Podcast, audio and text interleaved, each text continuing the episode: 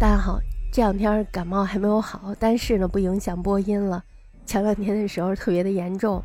那么今天呢，我们要来说的是南北朝新局的形势。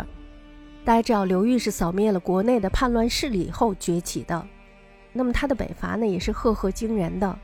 大家知道要窜晋的话，必须先北伐是吧？这是他们一个不成文的规定。所以呢，在他窜晋以前，曾经两次率北府雄兵扬威中原。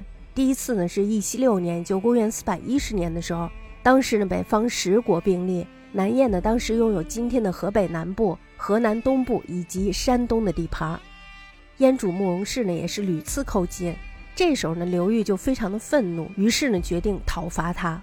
到了六年，就公元四百一十年的时候，他擒杀了慕容超，南燕就此灭亡。这时候呢刘裕就退兵了。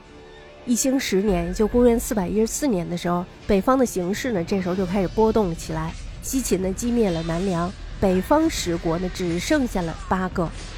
关中的后秦呢，这时候也屡次遭到夏的攻击，国力大衰。在这个时候，又是屋漏偏逢连阴雨。那么后秦的领导人姚兴呢，这时候刚刚死，新主姚泓呢也是如若多病，一看大家就知道他的势力是不够强大的。那么在这个时候呢，刘裕他就决定于义熙十二年，也就公元四百一十六年的时候再度北伐，直指后秦。后秦是一个软柿子，一定要先捏他。那么刘裕出兵以后呢，他就连续的攻克了许昌、洛阳。这时候秦人非常的害怕。义熙十三年的时候，也就公元四百一十七年的时候，后秦内乱，这时候他们的国势呢是非常危机的。刘裕呢，就将他的军队分为了两路，一路呢就是王镇恶还有谭道济他们去攻取潼关，另一路呢是沈田子还有就是傅弘之他们去攻取武关，可以说是长驱直入，直进长安。秦军呢这时候是拒绝战斗的，为什么呀？就是因为他们即使打了也打不赢。那么姚泓呢，为了自己能活下去，于是呢就投降了。结果呢，没成想他投降以后还是被斩首于建康，后秦呢就这样给灭亡了。这次北伐呢，可以说是两京一起光复，战绩呢是极其辉煌的。刘裕的本意呢是继续经略中原，可是呢，就在同年冬天的时候，他留守在京师的心腹刘牧之突然病死了。大家知道刘牧之呢，他是留下来来守着他的根本的，所以呢，这时候刘裕他就特别的害怕，害怕什么呀？害怕他的根基受到动摇，于是呢，就不得不返回江南。临行的时候，他就把他的儿子义真呢留在那镇守关中，由王真娥还有沈田子等抚卫。他走了以后呢，关中的诸将就开始失去和谐了，相互开始杀戮，内讧甚是惨烈。下主赫连勃勃这时候一看，哈，你们打起来，这对我来说是一个好机会，是吧？于是他就趁机来攻。那么到第二年冬天的时候呢，刘裕他就命令义真东归，但是你却被夏军给围追堵截了，以至于全军崩溃。于是呢，关中之地又告失陷，而且刘裕部下的百战精锐也都大部分丧失了。从此以后呢，江南武力逐渐的衰落下去，而且呢是一蹶不振。刘裕呢这时候已经是没有力气大举北伐了。那么他一看没有力气去北伐了，我该怎么办呀？我现在能干的就是窜进，因为我北边打不过，南边还是能够掌控的吧？是不是？我总得占一头，所以他决定窜进。关中失守的同年，他就纠杀了安帝，然后呢，就立了安帝的弟弟德文，这就是恭帝。那么到了恭帝元禧二年，就公元四百二十年的时候，刘裕呢，这时候他又重新上演了魏晋禅让的老路。大家看这个禅让的先河开的还是很好的，是吧？于是呢，就这样他登上了帝位，改建宋朝，是为宋武帝，改元永初。这时候呢，他已经是一个年近六十五岁的老人了。大家看，我们常说的是英雄出少年，可我们要想的是，还有一句话，姜是老的辣，对不对？那么老姜和英雄，大家可以想想，这是非常有意思的一件事情。宋善立之后呢，国史上所谓的南北朝时代开始了。但是呢，宋开国之初，北方呢仍然是胡族列国并立的局面，这个呢是要一直持续到十九年之后的。北魏这才扫平了群胡，统一中原，与宋朝开启了真正的南北对峙。北魏呢，我们在上面说了，它是鲜卑拓跋氏所建的。那么它的原居地呢，是在今天的东北嫩江流域以及兴安岭的附近。大约是在桓陵之际，他们这时候呢就移居到了辽河西源。其后呢，又沿着阴山的山脉开始发展到了内蒙古的南部。因为他们有剃去部分头发留小辫儿的这种习惯，所以呢，当时的人称他们为锁头鲜卑。大家看这锁头鲜卑，非常容易让人误会，是吧？以为他们要索取别人的头颅，是一个彪悍的民族，但其实指的是他们留小辫子。我们再把这个时间往回调，三国时代这个拓跋部的首领立威空悬二十万，也就是说，他手底下有二十万人马。他们是在湘郡的盛乐，也就是今天的内蒙古和林格尔县的东边为据点，他们在那儿盘踞着。在那盘踞的同时呢，他们就取得了周围鲜卑部落联盟的这种领导权。最初的时候，他们是臣服于魏的，后来呢又投靠了晋。立威呢就是日后北魏尊称的始祖，追号为神元帝。立威呢把他的位子传给了他的儿子立征。立征死了以后呢，这时候就开始了朱大人争位，于是呢又混乱了二十多年。我们可以说他们这个部落呢是一个顽强的部落，真的是很顽强。那么在混乱了二十余年之后呢，又由力征的儿子以卢恢复了统一。以卢到怀帝永嘉二年，就公元三百零八年的时候，他已经掌控了控权骑士四十余万众，这时候他就成为了塞上的一支非常强大的力量。那么他于永嘉四年，就公元三百一十年的时候，受晋封为代郡公。永嘉风暴之后呢，以卢他曾经帮助刘琨抗敌，大家知道那一段是吧？闽帝建兴三年，也就公元三百一十五年的时候，以卢呢被提拔为代王。那么当他成为代王之后呢，他又开始吸收汉人归附，并且呢开始建制汉室的官署。大家看这个人是非常有想法的，是吧？那么到第二年的时候，这个以卢呢就被人刺杀了。这时候呢，诸部又开始离叛，又开始散了，是吧？随后呢，就被石兆给征服了。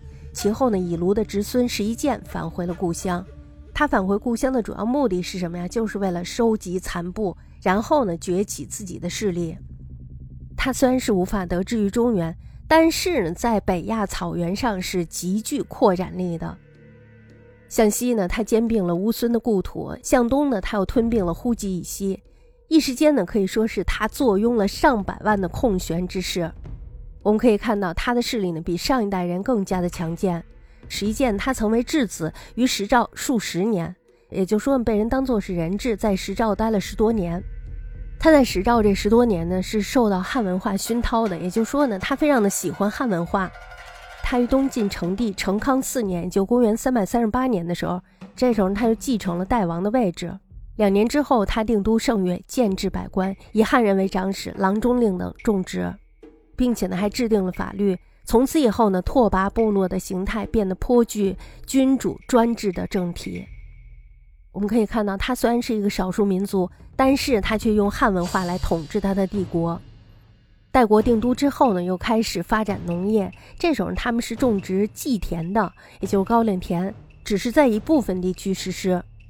三十余年之后呢，也就是在公元三百七十六年的时候，前秦的苻坚呢，这时候就出兵来攻打代。石建呢，这时候就出兵迎战，没有想到大败，于是呢，他又开始了部落离散，代再一次灭亡了。石建他孙子拓跋圭，于是呢就流浪到了中原的内地。那么在淝水战之后呢，苻秦崩溃，但是这要苻秦被打败了，拓跋圭呢这时候就逃归了绥远，也就是他回到了他原来的地盘。于是呢，又纠集了旧部，兴复代国。他于太元十一年的时候，也就公元三百八十六年继位代王。同年的时候呢，他把这个国号就给改了，把这个代给改了，改成了魏，史称北魏。拓跋圭呢，他是后燕慕容垂的外甥，所以呢，最初的时候他就受到了慕容垂的支持，也就仰仗着这一层关系，他征服了周围的匈奴、氐、羌人。成为了塞外唯一的强国。慕容垂这时候一看拓跋圭的势力，哇，你这是越来越厉害了呀，是不是？如果你一旦比我更厉害的话，是不是就对我产生了威胁呢？这时候呢，后燕的慕容垂就觉得他已经是一个威胁了，于是你就派遣他的儿子来攻打魏。结果呢，没成想拓跋圭还真不是白给的，他打败了慕容垂的儿子。慕容垂呢，这时候非常的生气，心想：你看你这个白眼狼，是不是我帮了你那么大的忙？你看你现在反而来打我。于是他就亲自率兵去攻打，直接呢取得了平城，也就是今天的山西大同市的东边。结果呢，这个慕容垂非常的倒霉，他在班师回国的时候他就生病了，而且呢，在归途还给病死了。拓跋圭呢，这时候就率领他的主力遁走了。慕容垂死了以后呢，后燕衰迟，拓跋圭呢，于是就趁机进兵中原，灭亡了后燕。版图呢，这时候他又更加的扩大了。他于晋安帝隆安二年，就公元三百九十八年的时候称帝，而且呢，迁都平城，就是迁到了山西大同以东的这个地方。这就是道武帝。拓跋圭呢，他毕竟是一个少数民族，是吧？所以呢，他的性情是非常残忍的，而且呢，他有一个问题就是恣意杀戮。在一七五年，就公元四百零九年的时候，被他的儿子清河王绍给弑杀了。同年的时候，拓跋圭的长子嗣诛杀了绍，这时候呢，他自立为帝，这就是明元帝。明元帝呢，是一个非常精明而且善战的人，他继续开疆拓土，并且呢，屡亲宋河南地。宋帝永初四年，就公元四百二三年的时候，明元帝死了，他的儿子拓跋焘继立，这就是太武帝。当时呢，北方国家关西呢有西秦、夏、北凉，还有仇池；关东呢则有北魏，还有就是北燕，共计六国。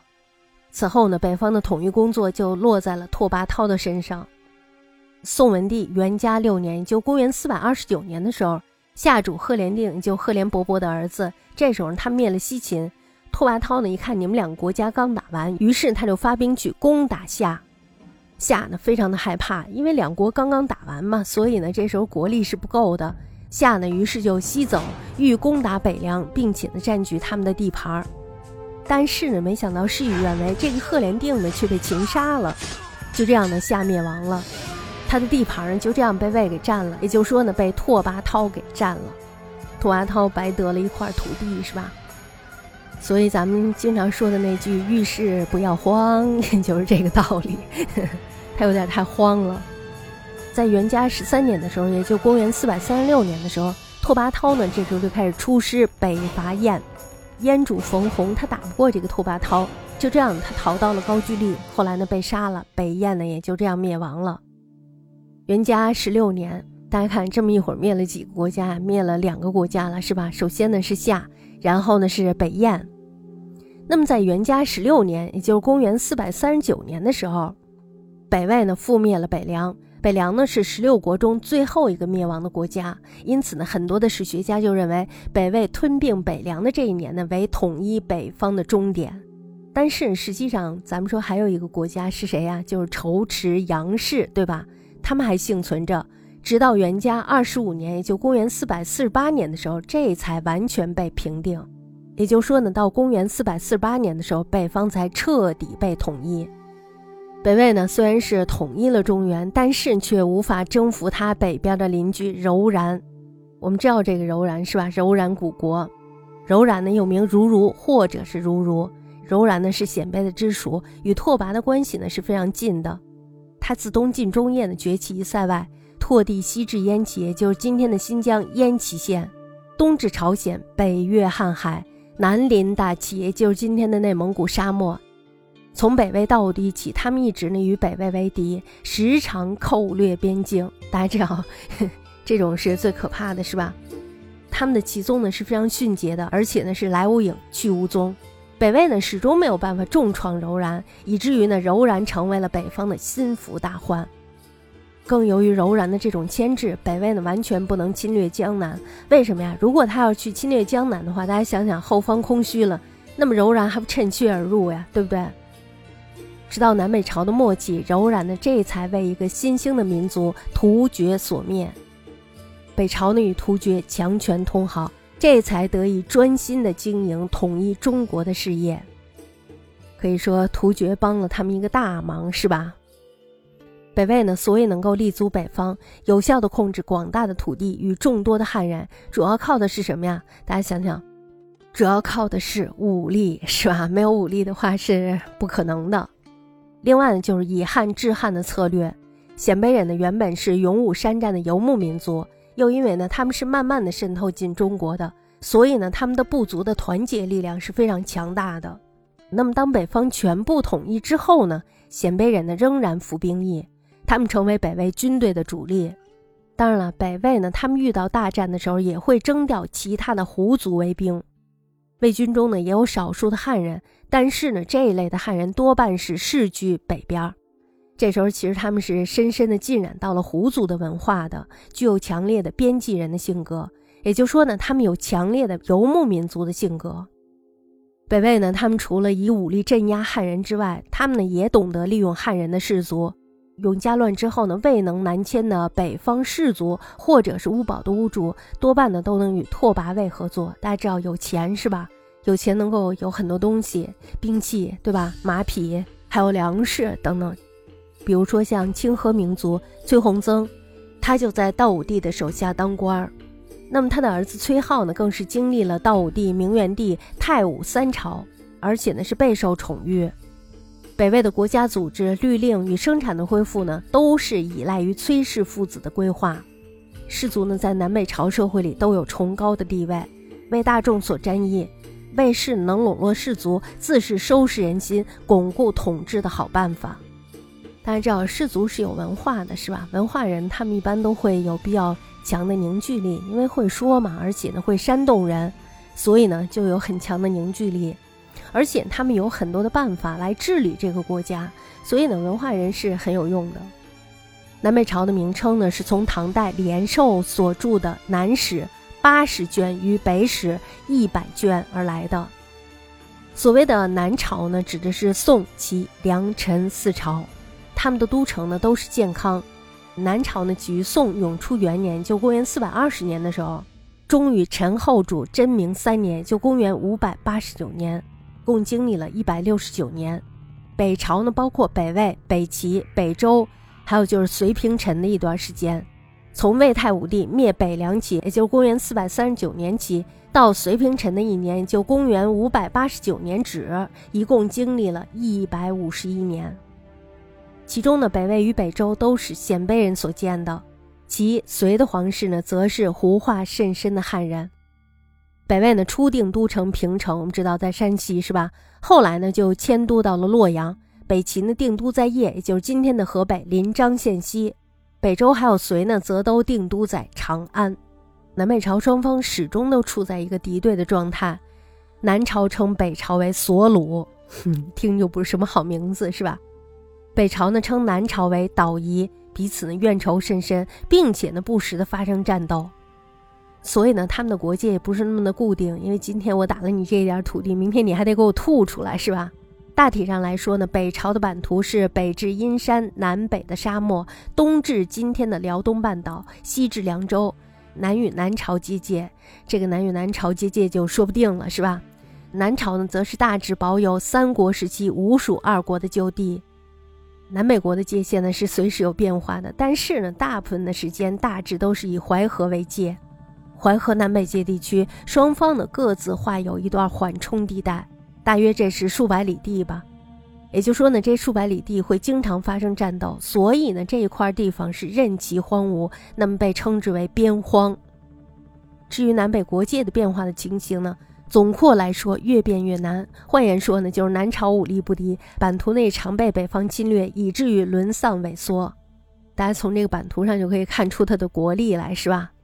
宋初呢，南北国界是以黄河以南，也就是今天的山东、河南等省的中部；西呢，则是以秦岭为界。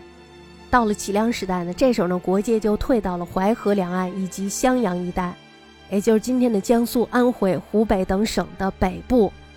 梁末时代呢，陕南、四川、云贵地区相继沦陷。那么到了陈朝时代呢，只剩下了长江以南地区。